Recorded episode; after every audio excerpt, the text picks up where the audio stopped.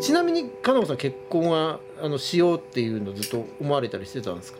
まあそういう時もあったと思いますけどその彼と会った時点ではもう付き合うことさえ面倒くさいっていう心理状態でした。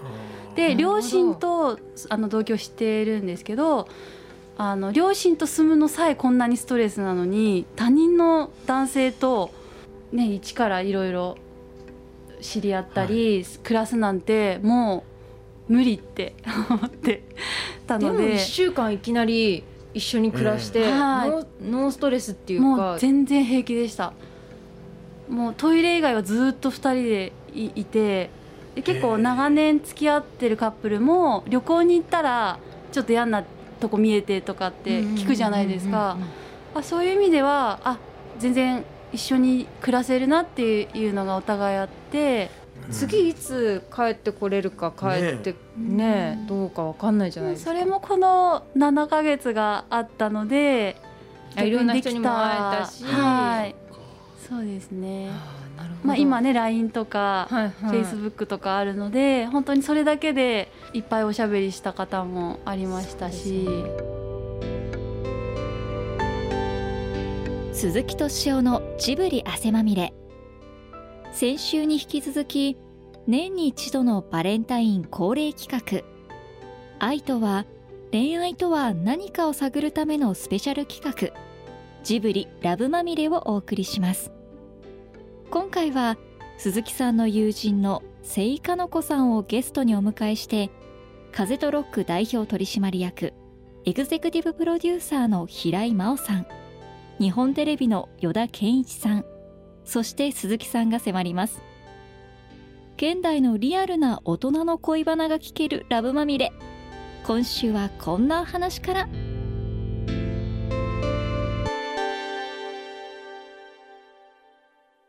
日本に住んでいながら会えないけどコミュニケーションする術がみんな上達したじゃないですか、はい、この数ヶ月、うん、はいだ逆に、まあ、僕もなんかその海外の人とその一時リモート飲みとかやってたんですけど、はい、本当に距離を感じなくなりましたもんね。だからすごい便利だと思います。国内か国外かっていうことのハードルはちょっと低いかもしれないですね、はい、かなり時差ぐらいだと思います。もっと大きい隔たりがありますからね、だから自分の部屋かそうじゃないかっていうところに大きい隔たりがあるから、そこはもう外出ちゃうのと海外っていうのはほとんど逆に変わんないみたいなことになってあとこのコロナで逆にこう世界がこう近いっていう一個になってる感じがあるじゃないですか、うんうん、どっかで戦争が起こってても日本が戦争起きてなかったらかなり遠い話になるのが、ね、コロナに関しては本当に特殊じゃないですか。もう世界中が一つの敵に立ち向かってるっていうこのなんか心理状態もまあちょっと非日常的ですよね。うんもう人んちの家の中見るのとか何とも思わなくなりましたからね。ねなんか、ま、ちょっと気になるって人でも多いですよ。あそうですか。散らかってるなとかあの壁にあのカーテンなんだっていうのが 仕事中にリモートで気になってすごくストレスだってストレス言ってるあの会社員の方とかもいるので。それなんか自分が見られてじゃなくて人んちの人んちがストレスでなんか子供とかがジュースこぼしちゃってああみたいにやってるのも人んちの家を覗いてるみたいで仕事に集中できないとか結構そういう方も中にはシリアスなお仕事されてるんですよね。そうですね。そんなもう人んちのカーテン気にしてストレスになったことない。まずないですね。確かにな。僕でもね本当にその結婚しようと思った気持ちってのを逆に知りたいですけど、あ好意好意を持つとかねこの人となんかこう一緒にいたいなとかっていう素朴な感情とまた結婚って違うじゃないですか多分、はい、違う。違わないですかね？タイミングが多分やっぱあると思います。まあ、彼は子供が欲しいその今の年齢でも子供が欲しいっていうの結構強いのありますけど、はいあの2年前にお母様ががんで急死されたそうなんですね。やっぱりそこから急に寂しくなって周りの人もちょっとそろそろ見つけてあげないとっていう感じだったみたいでやっぱりそういうタイミングもあるんじゃないですかね。一人で全然楽々生きてたけど何か失った時にやっぱり必要になったっていうね結構コロナで付き合う方ってそれが多いですよね。逆もまたありますけ逆も、はい、ありますよね。こういう状況だからやっぱり一人は寂しいなって言って一緒になった人もね多いですし。よだちはどうなの？いや僕はもうもともとニューノーマルですからニューノーマル？何何？ちょっとちょっと流行り言葉みたいなのに乗ったけど新しい日常なんかもう本当20年前からやってますからもうあの本当に何言ってるかよくわかりませんけど。なんか難しいですもうだからね結局結婚するのはあもうこれね今結婚される方の前で言うのあれなんですけど結婚するのは割と簡単なんですよ、離婚がめちゃくちゃ大変なんですよ。その間も大変じゃないですか？努力必要ですよね。我慢と。そうですね。でもだから結婚生活。努力とか我慢とかになってきちゃってると、うん、もうそれは終焉な気もしていて。そうなんですね。もう私そこからスタートしようとしてました。今。いやなんかだってね大変じゃないですかそんな。だって別にそしたら何のために結婚してんのか分かんないじゃないですか、うん、だって老後、うん、一緒にとかなんとかってでもその時まで互いに生きてる保証なんて何一つないじゃないですか、うん、そう思うとそういうののためにずっと我慢してたらなんかそんな人とねそこで老後過ごしたいかどうかみたいなことにもなりますし。だからよだっちなんかねこういう話をねかのこちゃんの話なんか聞くとさ心が痛むでしょ。痛みますね。えそうなんですか？いやそうよ。もうねそんないいお話でそんな真正面から向き合って言うともうなんかお天道様の下歩けないような気持ちになって さっきからねやり直せるものならもう一度っていう感じなんだよね。そうでしょ？なんか昔のね純粋だった頃の自分を思い出してんだ今日のこの顔は。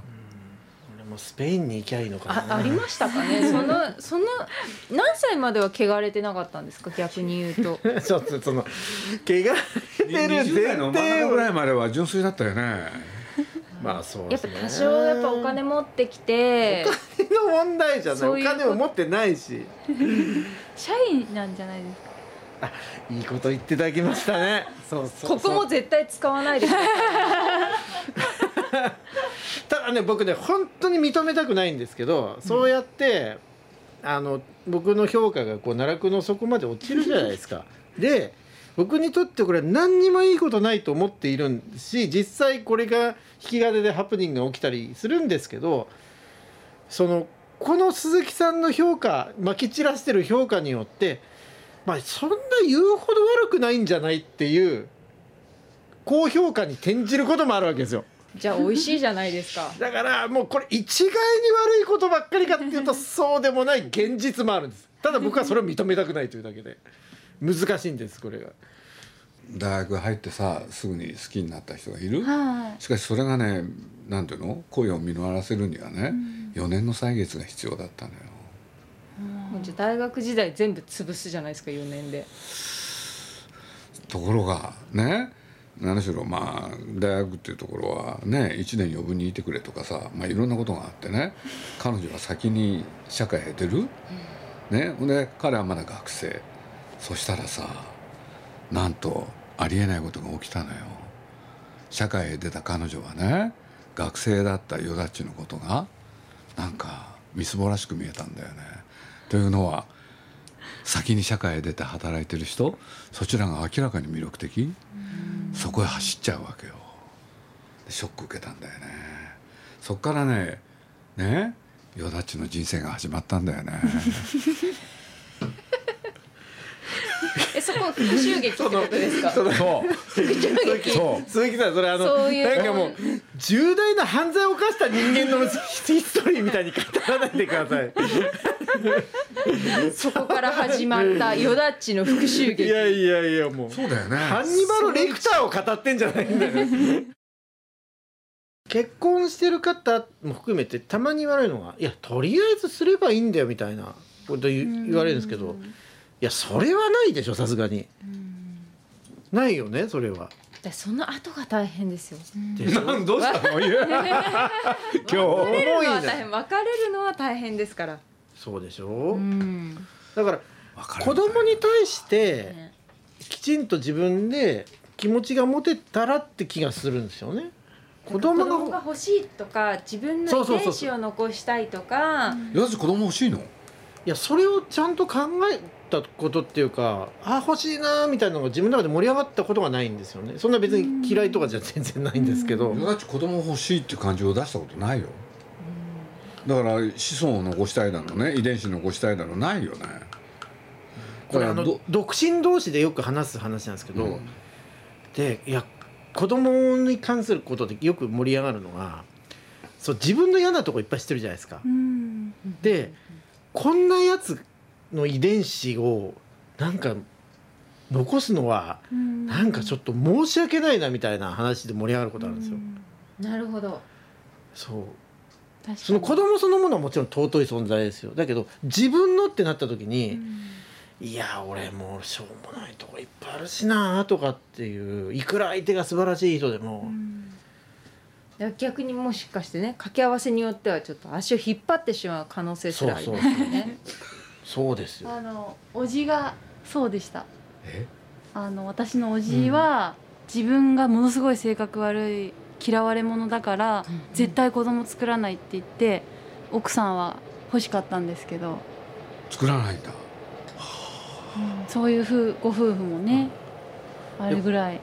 これだから男同士で話すとたまに出てくるんですよこういう話って「そのだよね」とか言って「でもあんまりこういう話人前でしにくいよね」とか。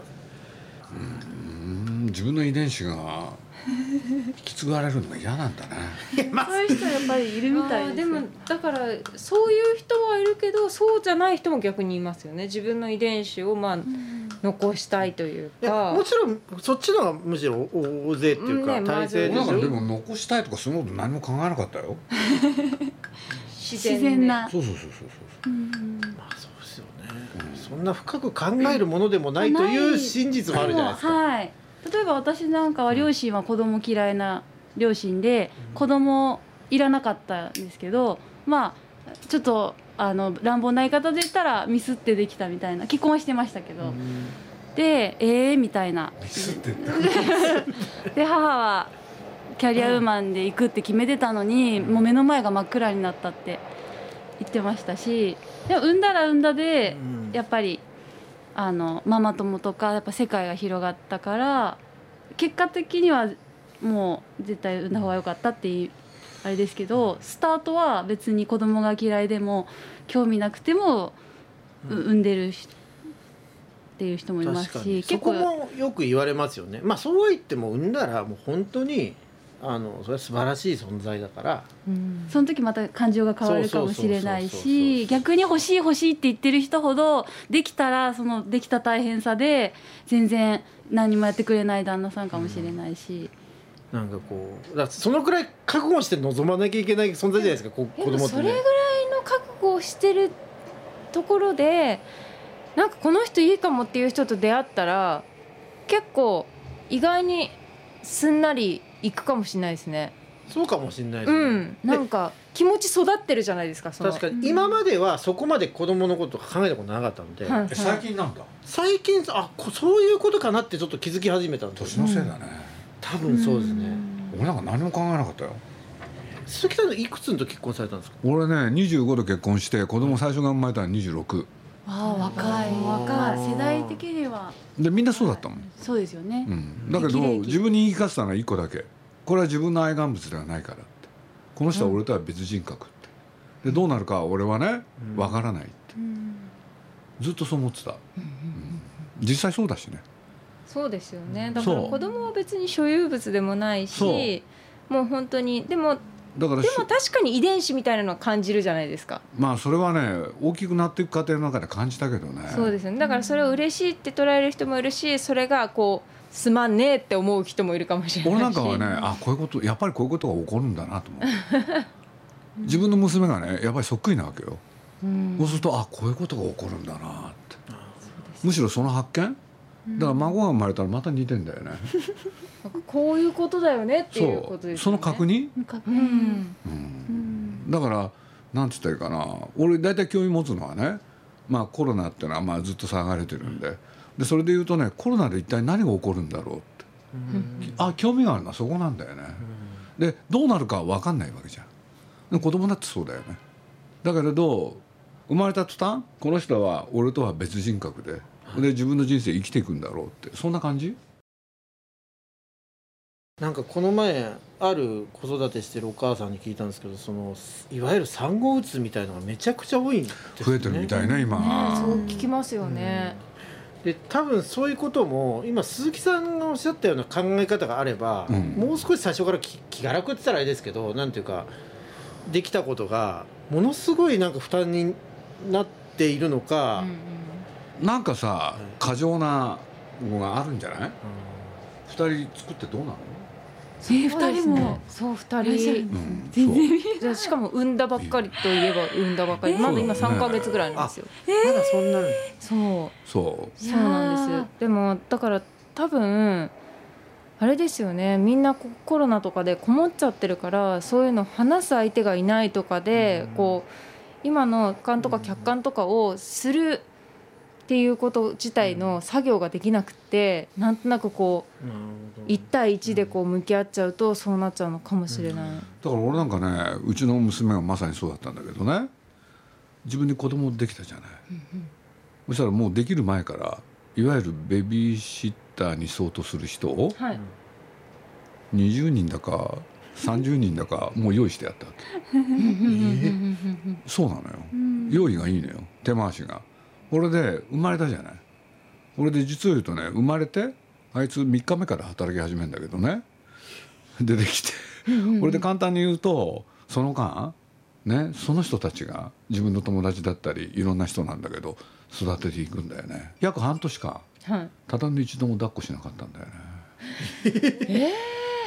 で聞いたわけ「お前自分の子供どう思うの?」っつったら「嫌だよ。だって猿みたいな顔してるんだし。抱きたい気にもなれない」それがコロッと変わったのがね3ヶ月後だか半年後なんだけれど私見て笑ったって。それまでそんなね自分の子供っていう感覚がなかったよって言って。でその瞬間ね仕事辞めちゃうのよ。こんなことやってられないよ可愛いんだからっつって。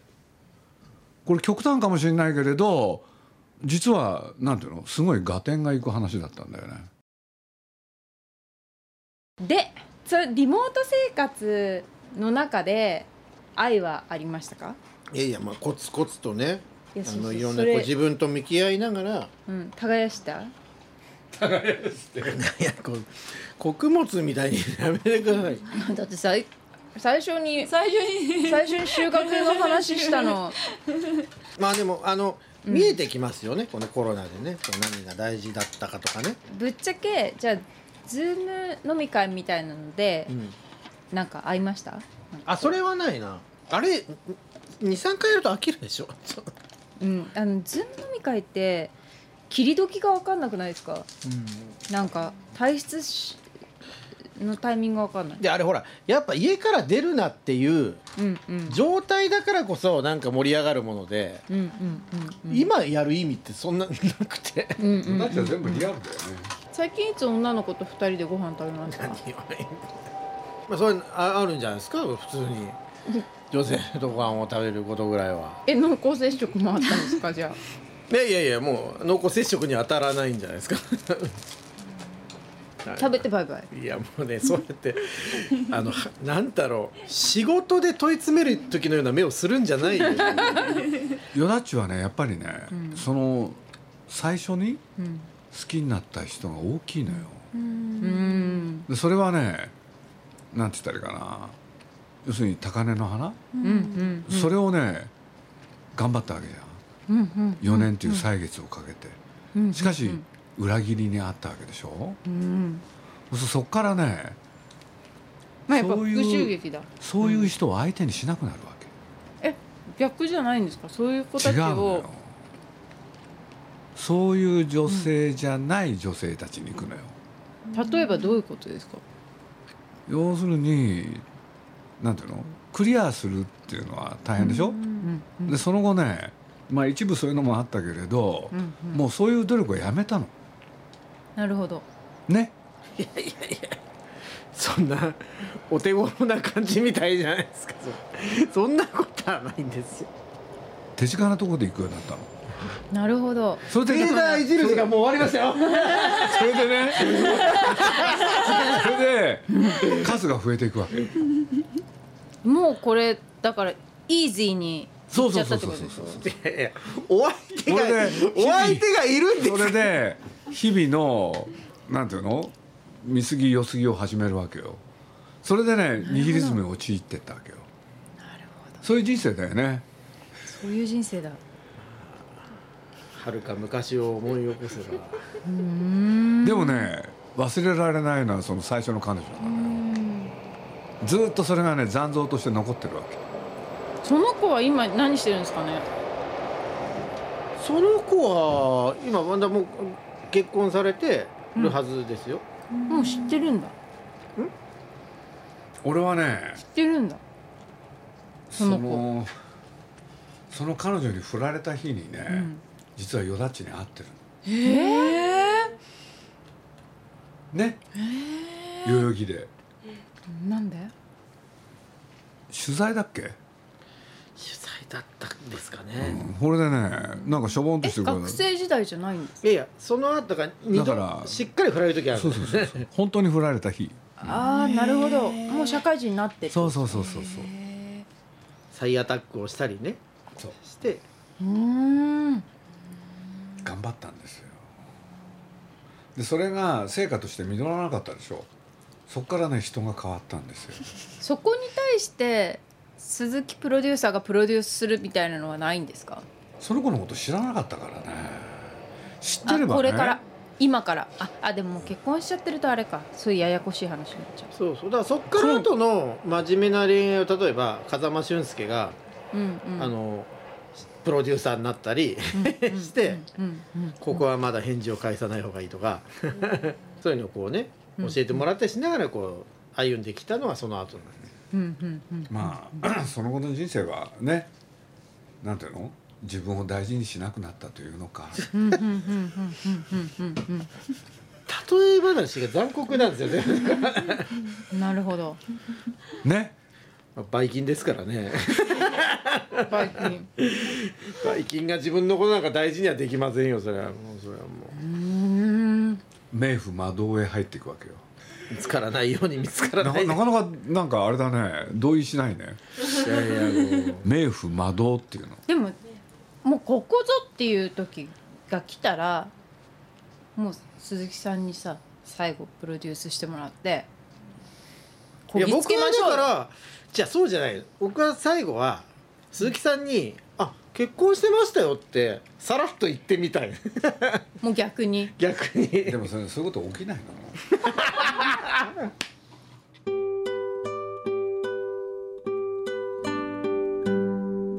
年に一度のバレンタイン恒例企画愛とは恋愛とは何かを探るジブリラブまみれ。いかがでしたか？来週もお楽しみに。